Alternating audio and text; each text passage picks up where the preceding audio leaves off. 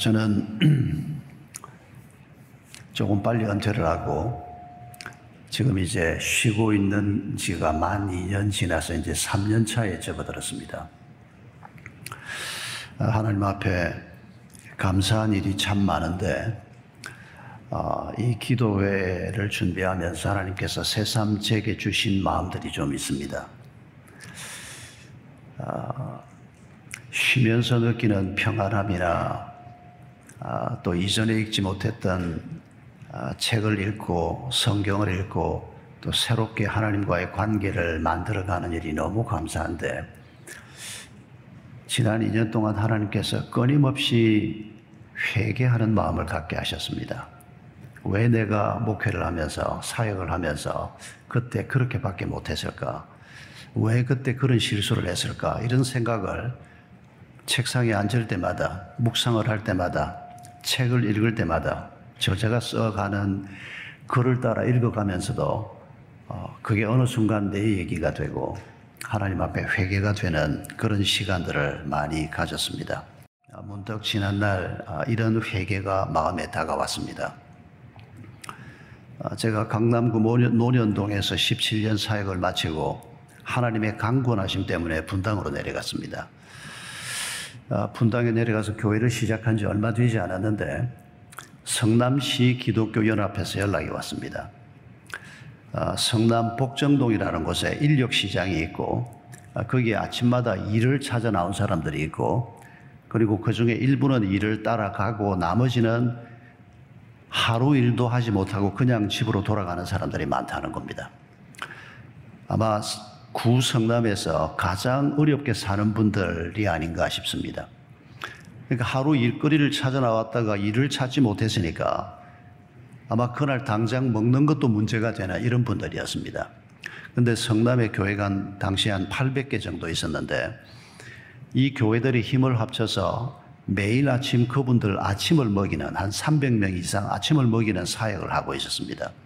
저희들도 와서 봉사를 하라 그래서 같이 시작을 했습니다. 1년에 한 두 번만 나가면 됩니다. 처음 나갈 때 제가 직접 가봤습니다. 성도들 한 열 한 몇 분하고 함께 모든 재료를 다 준비를 해서 어, 식당 자리만 있고 기구만 있고 나머지 재료는 우리가 전부 가지고 가는 겁니다. 그리고 봉사가 끝난 다음에는 청소까지 다 해놓으면 그 다음날 새벽에는 또 다른 교회 팀이 들어와서 봉사를 하는 겁니다. 아주 의미가 있었습니다. 300명이 어, 넘는 대부분은 남자들인데 아주 초췌한 모습으로 그리고 낙심한 마음으로 그날 당장 일을 못 잡았으니까 어, 그런 마음으로 성도들이 준비해 준 아주 정성껏 먹을 만한 음식을 준비를 합니다.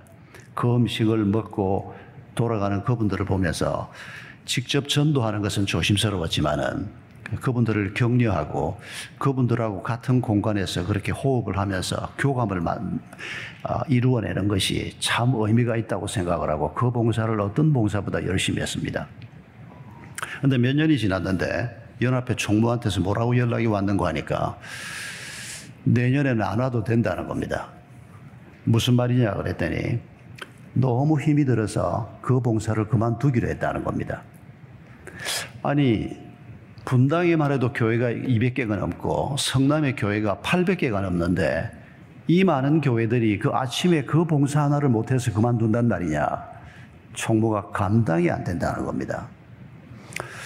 그 소식을 듣고 난 다음에 새벽에 기도하기 위해서 앉으면 하나님이 제 마음을 너무 불편하게 만드셨습니다. 그러나 한 교회가 그 사역을 어떻게 하겠습니까? 그런데도 한 달, 두 달 지나는 동안에 하나님께서 그렇게 마음을 불편하게 만들 수가 없었습니다. 그 사역을 제가 나서서 섬기도록 하나님께서 계속 도전을 하시는 겁니다. 장로님들하고 상의를 했습니다.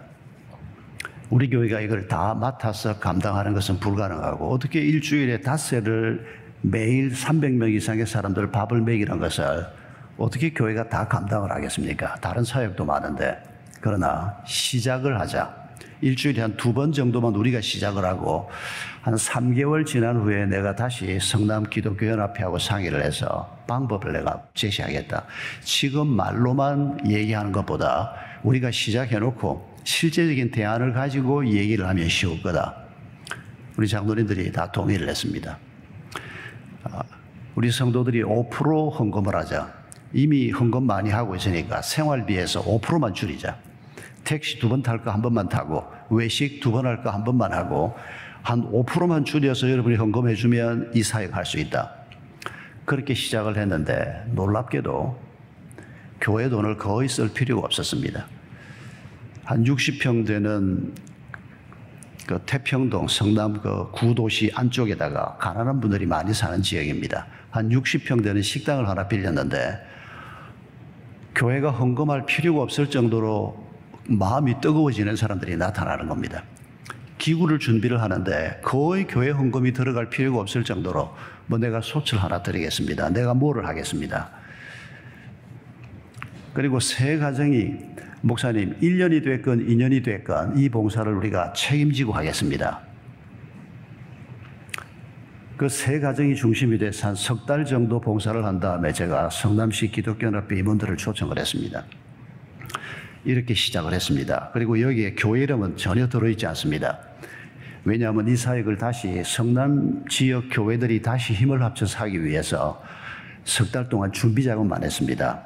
그리고 이름만 성남시 기독교연합회 이름으로 하도록 하고 나를 사회분과위원장으로 임명을 해달라.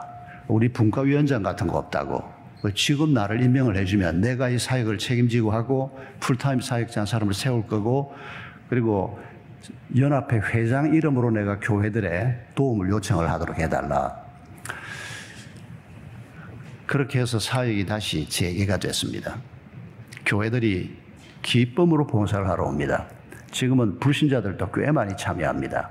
물론 저는 지금 떠나서 어, 그 교회 13년 임기를 마치고 동백으로 내려가서 용인 동백에서 한 8년 더 사역을 하고 은퇴를 했습니다만은 서울에서 연예인 팀들도 한 달에 한 번 봉사를 내려옵니다.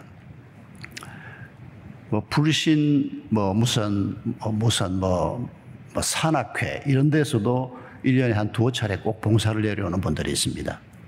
지금은 성남에 아주 명소가 됐습니다. 이 사역에 대한 그 지역 사회의 반향을 제가 보면서 그리고 그 주변의 지역 리더들의 반응을 보면서 굉장히 제가 고무가 됐습니다. 한 번은 성남시장 비서실장이 연락을 했습니다. 시장님이 목사님 너무 감사해서 꼭 식사 대접을 하고 싶어 한다고. 아유, 그런 일로 뭘 전에도 만난 적이 있는데 그럴 것 없다고. 그랬더니 시장님이 자기가 다니는 교회 목사님을 통해서 기어이 저를 만나자고. 아마 제 평생에 이런 일은 다시 없을 겁니다. 그 지역의 구청장이 국장들을 데리고 제 사무실을 찾아왔습니다. 저를 밥 사겠다 그래도 제가 잘 움직이질 않으니까 뭐 그만 일로 제가 매일 가서 봉사를 하는 것도 아닌데 수고는 다른 분이 하는데 제가 거기 이사장으로 있지만은 미안하지 않습니까? 그런 밥 얻어먹기가. 구청장이 국장들 몇 사람을 데리고 제 사무실을 찾아온 겁니다. 이분은 불신자였습니다. 제 방에 찾아와서 제가 그 장면을 잊을 수가 없습니다. 저하고 비슷한 나이 또래였는데 제 앞에서 90도로 절을 하면서 아마 그분이 그 가난한 동네 구청장으로 와서 그 관리로서 아주 뜨거운 마음을 가진 사람이라는 게 느껴졌던 게 뭐 제가 자기 인사권자입니까? 근데 제 앞에서 자기 그 가난한 동네에서 매일 그렇게 밥을 먹여주어서 고맙다고 90도로 절을 하는 겁니다.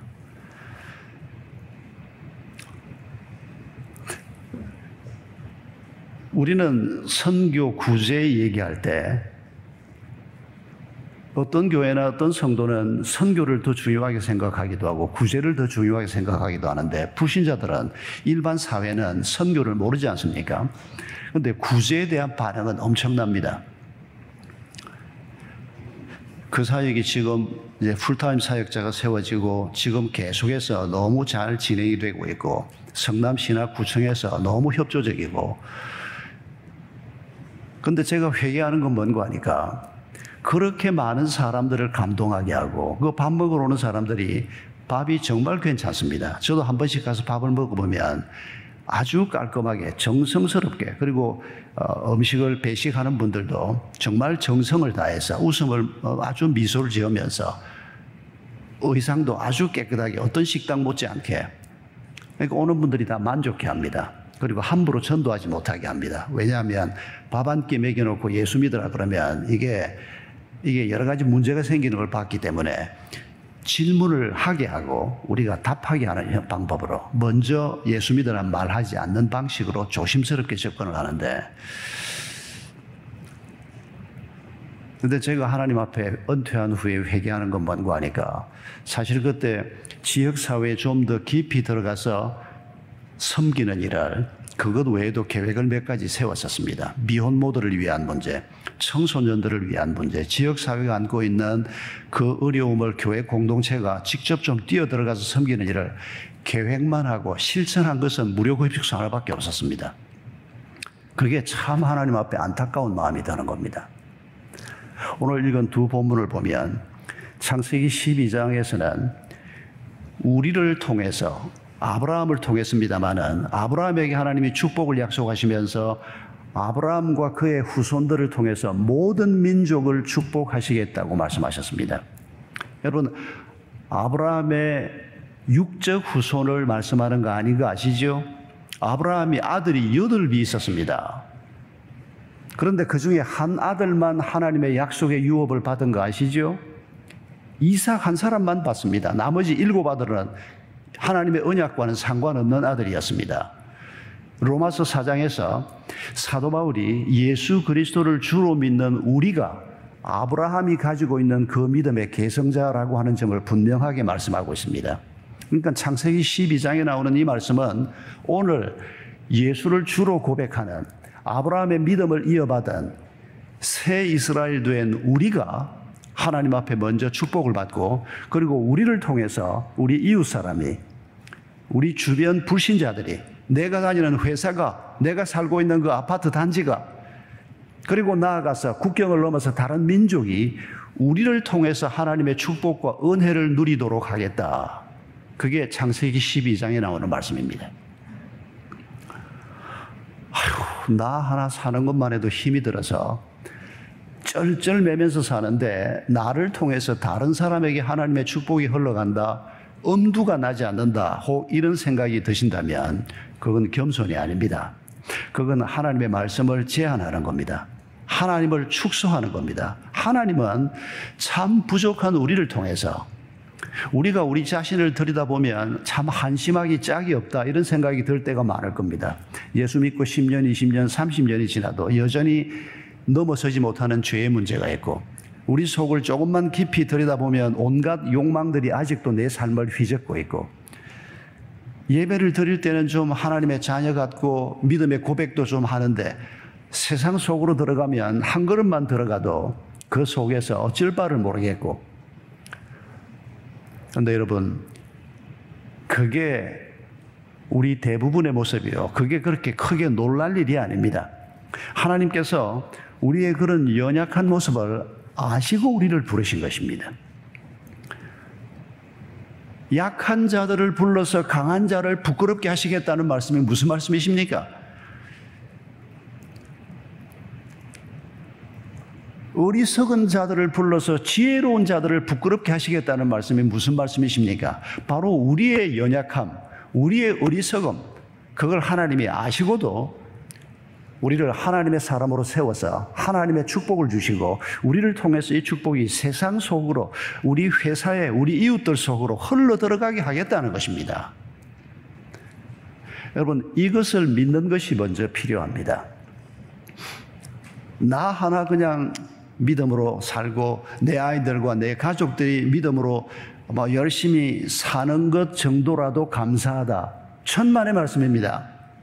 여러분 그 생각을 놓고 이 어리석고 부족한 나를 내 자식들을 아마 우리는 우리의 자식들이 인류대학 못 갔으면 우리의 자식들이 다른 집안 애들보다 번듯하지 못하면 얘들이 무슨 하나님의 나라를 위해서 뭘 하겠나 그렇게 생각할지 모르겠습니다만은 아닙니다.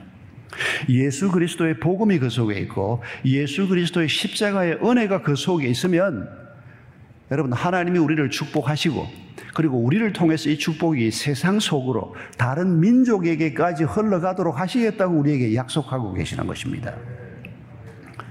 여러분, 오늘 아침에 우리가 이런 믿음 가지고 살고 있지 못한 것을 먼저 회개하십시다. 그리고 우리가 좀 더 우리의 기도 속에, 우리의 삶 속에, 우리의 행함 속에 우리 아파트 사람들이 들어오고, 우리의 이웃들이 들어오고, 불신 친척들이 들어오고, 이 서울과 대한민국이 내 마음속에 들어오고, 뉴스 보면서 우리가 사람들을 비난하는 대신에 비난할 수밖에 없는 안타까운 상황에 있는 세상을 바라보면서 그 세상을 내 마음에 품는 이게 우리 주님의 뜻인 것을 기억하십시다.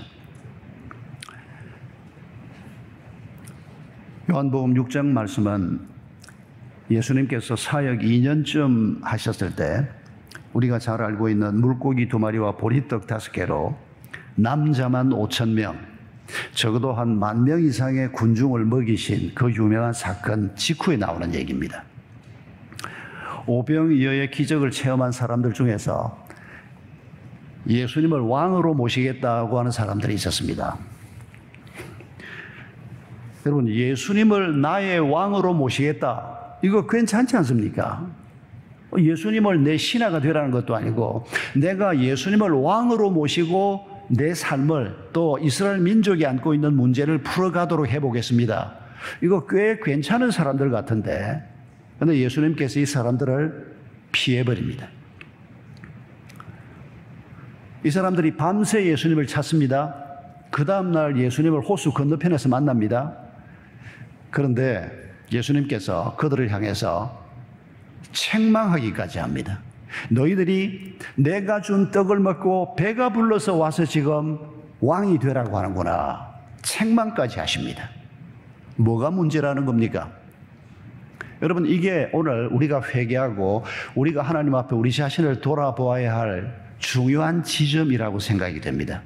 제가 이미 서두에 말씀드렸습니다만은 하나님께서 제 사역 속에서 교회 모인 우리 성도들과 함께 사랑하고 격려하고 그들을 말씀으로 섬기고 그들이 세상 속으로 들어가서 빛이 되고 여기에 너무 제가 마음이 너무 모여서 그리고 일상적인 보통 우리가 행하는 이 선교 사역에만 너무 마음을 쏟다 보니까 무료 급식소를 하면서 하나님께서 그런 귀한 모습을 보여주었는데도 그 방향을 좀더 깊이 들어가지 못하고 그런 사역을 좀 더 개발하지 못한 것에 대한 안타까움이 그렇게 마음에 남는 겁니다.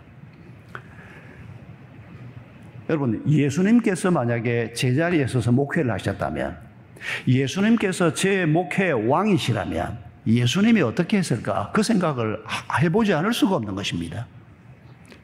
당연히 교회가 선교사를 파송을 하고 교회 성도들을 양육을 하고 훈련을 하고 성도들이 각자 자기 삶에서 빛이 되고 소금이 되는 역할 그건 당연히 해야 할 일이지만 그게 전부겠느냐는 것입니다. 교회가 그 동네에 있는데 그 동네가 안고 있는 문제에 관심이 없다면 그 동네 사람들이 죽어가고 있고 그 동네 사람들이 어둠 속에서 벗어나지를 못하고 있는데 그들을 향해서 우리가 복음을 전하기 위한 단순한 예수 믿으시오라고 하는 말 외에도 우리가 행동으로 그들을 섬길 수 있는 빛이 되고 소금이 되는 그 일을 우리 주님께서 분명히 행하셨을 것이라는 겁니다. 예수님 우리의 왕이 되어 주십시오라고 말하는 이 사람들이 사실 마음속에 가지고 있는 가장 큰 과제는 예수님이 지적하신 것처럼 경제 문제였습니다. 당장 먹고 살 길이 없었습니다. 로마가 식민 통치를 하고 있지 않습니까? 이 땅에도 36년 동안 일제 통치가 있었습니다만은 그 지난 역사를 덜추어 보면 기가 막힌 얘기들을 얼마나 많이 우리가 들을 수 있는지 모릅니다. 하물며 2000년 전 통치, 제국주의의 통치는 잔악하기 이를 데가 없었습니다. 온갖 세금을 내야 하고 죽기 살기로 일을 해도 다 세금으로 뺏어가 버리고 이스라엘 백성들 중에서 상당한 숫자가 동굴 속에서 살았다는 기록이 있을 정도입니다. 그런 속에 지금 물고기 두 마리와 보리떡 다섯 개를 가지고 수많은 사람을 먹이는 메시아, 오실 메시아, 하나님이 말씀하신 그분이 바로 저분이라면 오늘 우리의 경제 문제를 해결을 하고 우리 아이들에게 먹이고 입힐 문제를 당장 해결할 수 있는 분이 저분이 아니겠느냐? 우리의 왕이 되어 주십시오. 괜찮지 않습니까? 그러나 한 가지 부족한 게 뭡니까? 왕이신 그분이 우리에게 주려고 하는 것은 떡, 옷, 집, 그게 전부가 아니라는 것입니다. 그걸 위해서 나의 왕이 되어달라고 할 때 우리에게 생기는 문제가 뭡니까? 그 기대를 가지고 교회를 출석을 했다가 내 필요를 위해서 기도를 하는데 몇 년이 지나도 아파트 당첨 한 번 안 되고 신앙도 없고 불신자인 악한 자들도 당첨이 척턱되는데 100대 1, 150대 1에서 당첨이 되는데 몇 년이 지나도 집안 칸이 없는 아파트도 하나 당첨하게 해주지 않는 하나님 믿어서 뭐해? 여러분 이게 말로만 왕이신 내 필요를 위해서 예수를 왕으로 모시고 사는 사람들 입에서 나오는 불평인 것을 우리가 경험하지 않습니까? 하나님은 예수님은 이런 왕이 되기를 원치 않는 것입니다. 그분이 우리에게 주고 싶어 하는 것이 뭐냐는 겁니다. 내가 그분에게 원하는 것이 아니고 그분이 내게 주고 싶어 하는 것. 여러분, 그게 성경 속에 설명되어 있지 않습니까? 그런데도 우리가 성경을 펼치지 않는 이유가 뭡니까? 바빴어요? 피곤해서요? 읽을 책이 많아서요? 아닙니다. 한 가지 이유가 가장 중요한 이유입니다. 믿음이 생기지 않아서. 여러분, 성경에서 우리가 보물을 찾는다고 생각해 보십시오. 여기에 언급해 놓은 이게 바로 내 얘기라고 한번 생각해 보십시오. 왜 우리가 성경을 읽지 않겠습니까? 여러분, 예수 그리스도를 정말 진정한 왕으로 우리가 모시고 산다면 그분이 우리를 축복하시고 그리고 그분이 주시는 은혜를 덧입고 우리가 왕이신 그분의 뜻을 따라 우리를 통해서 다른 사람에게 흘러가는 축복을 우리 눈으로 볼 수 있을 것입니다. 제가 용인 동백에서 마지막 사역을 했는데 거기에서 제가 참 아름다운 광경을 보았고 지금도 보고 있습니다. 오늘 한 젊은 여성도가 저를 찾아왔습니다. 저희 교회 성도가 아닙니다. 저희 학교 강당을 빌려달라는 겁니다. 알고 보니까 이분이 집사님인데 남편이 독일에 갈 때 주재원으로 가서 있으면서 이분이 독일 가서 공부를 한 겁니다. 성악을 공부한 사람이었습니다. 그리고 꽤 오랫동안 독일에 있으면서 독일 사람들 사는 모습을 보고 그리고 용인 동백으로 들어온 겁니다. 거기가 집값이 싸거든요. 그래서 젊은 사람들이 거기에 많이 옵니다. 개척교회 하기 딱 좋은 자리입니다. 그 주변은 다들 비싸가지고 젊은 사람들이 광교에서 쫓겨서 동백으로 들어오고 분당에서 쫓겨서 동백으로 들어오고 젊은 사람들이 굉장히 많습니다. 근데 이분이 용인 동백에 들어와서 뭘 시작했다는 거 하니까 이제 외국에서 성악을 그 정도까지 전공을 한 분 같으면 남편은 직장 생활을 하고 있고 노후를 생각해서라도 레슨을 하기, 하기 시작하면 꽤 괜찮은 그런 수입을 올릴 수 있는 이런 자격을 이미 갖추고 있는 분입니다.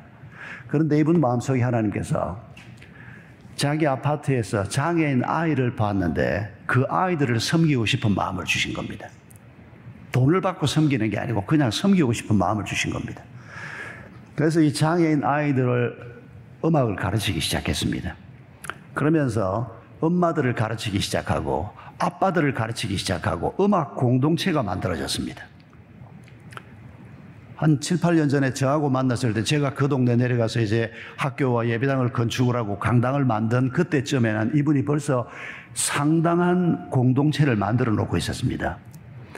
한번 자기들 발표회하는 데면 와달라 그래서 가보니까 아파트 단지 안 광장에서 발표회를 하는데 90% 이상이 불신자였습니다. 그냥 동네 사람들을 대상으로 그리스도인으로서 섬기기 위해서 음악을 가지고 들어간 겁니다. 뮤직 코이노니아라고 하는 단체인데 전혀 예수 모르는 사람들이 이 단체에 와서 그냥 기타를 배우고 싶다. 기타 선생 연결해주고 노래를 배우고 싶다.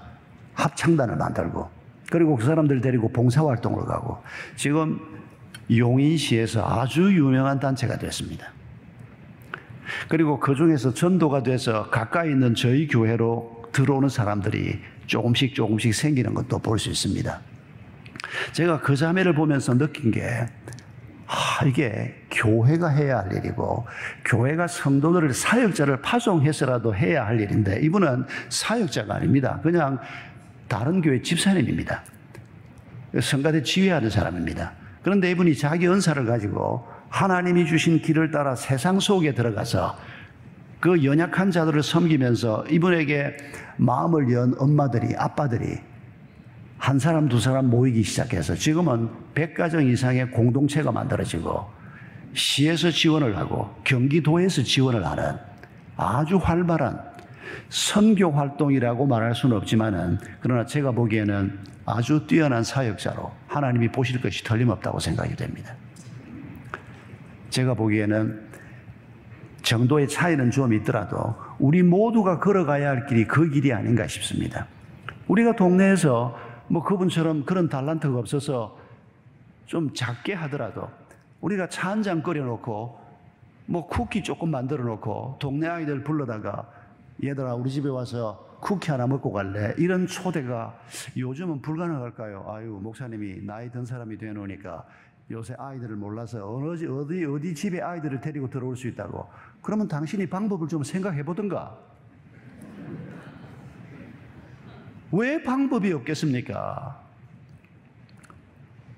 여러분 OM 사역을 OM이라고 하는 선교단체가 있는데 제가 한 30년 이상을 거기 가족으로 같이 쭉 섬겨왔는데 제가 OM에 처음 참여를 했을 때 놀랐던 게 뭔가 하니까 도로시라고 하는 할머니 얘기를 하는데 이 도로시라고 하는 할머니가 미국의 어느 시골에 사는 그런데 자기 집 안쪽에 고등학교가 하나 있는데 남편은 떠나고 아이들은 다 결혼해버리고 혼자 사는 연금으로 사는 아주 뭐 우리가 보통 생각할 때 평범한 이런 보통 할머니였습니다. 그런데 하나님께서 어느 날 도전을 주셔서 우리 집 앞을 저 수많은 고등학생들이 왔다 갔다 하는데 내가 저 아이들을 그냥 이렇게 보고만 있을 수가 있나?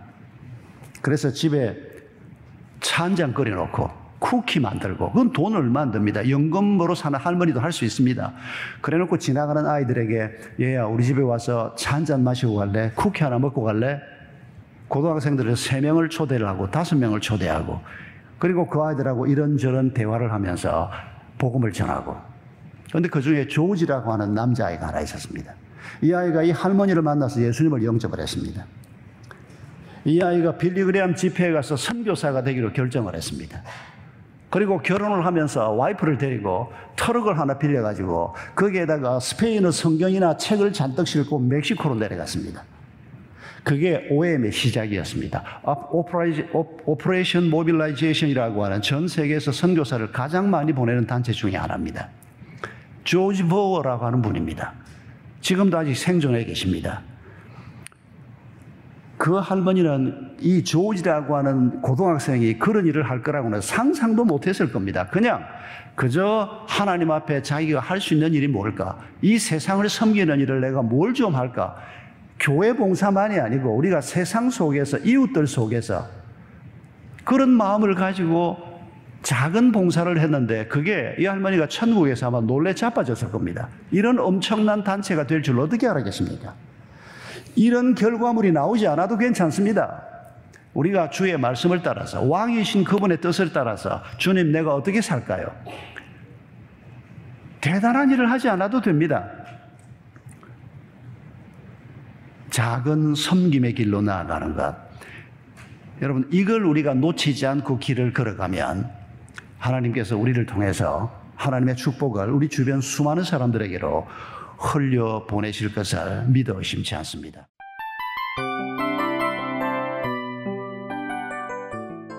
이 프로그램은 청취자 여러분의 소중한 후원으로 제작됩니다.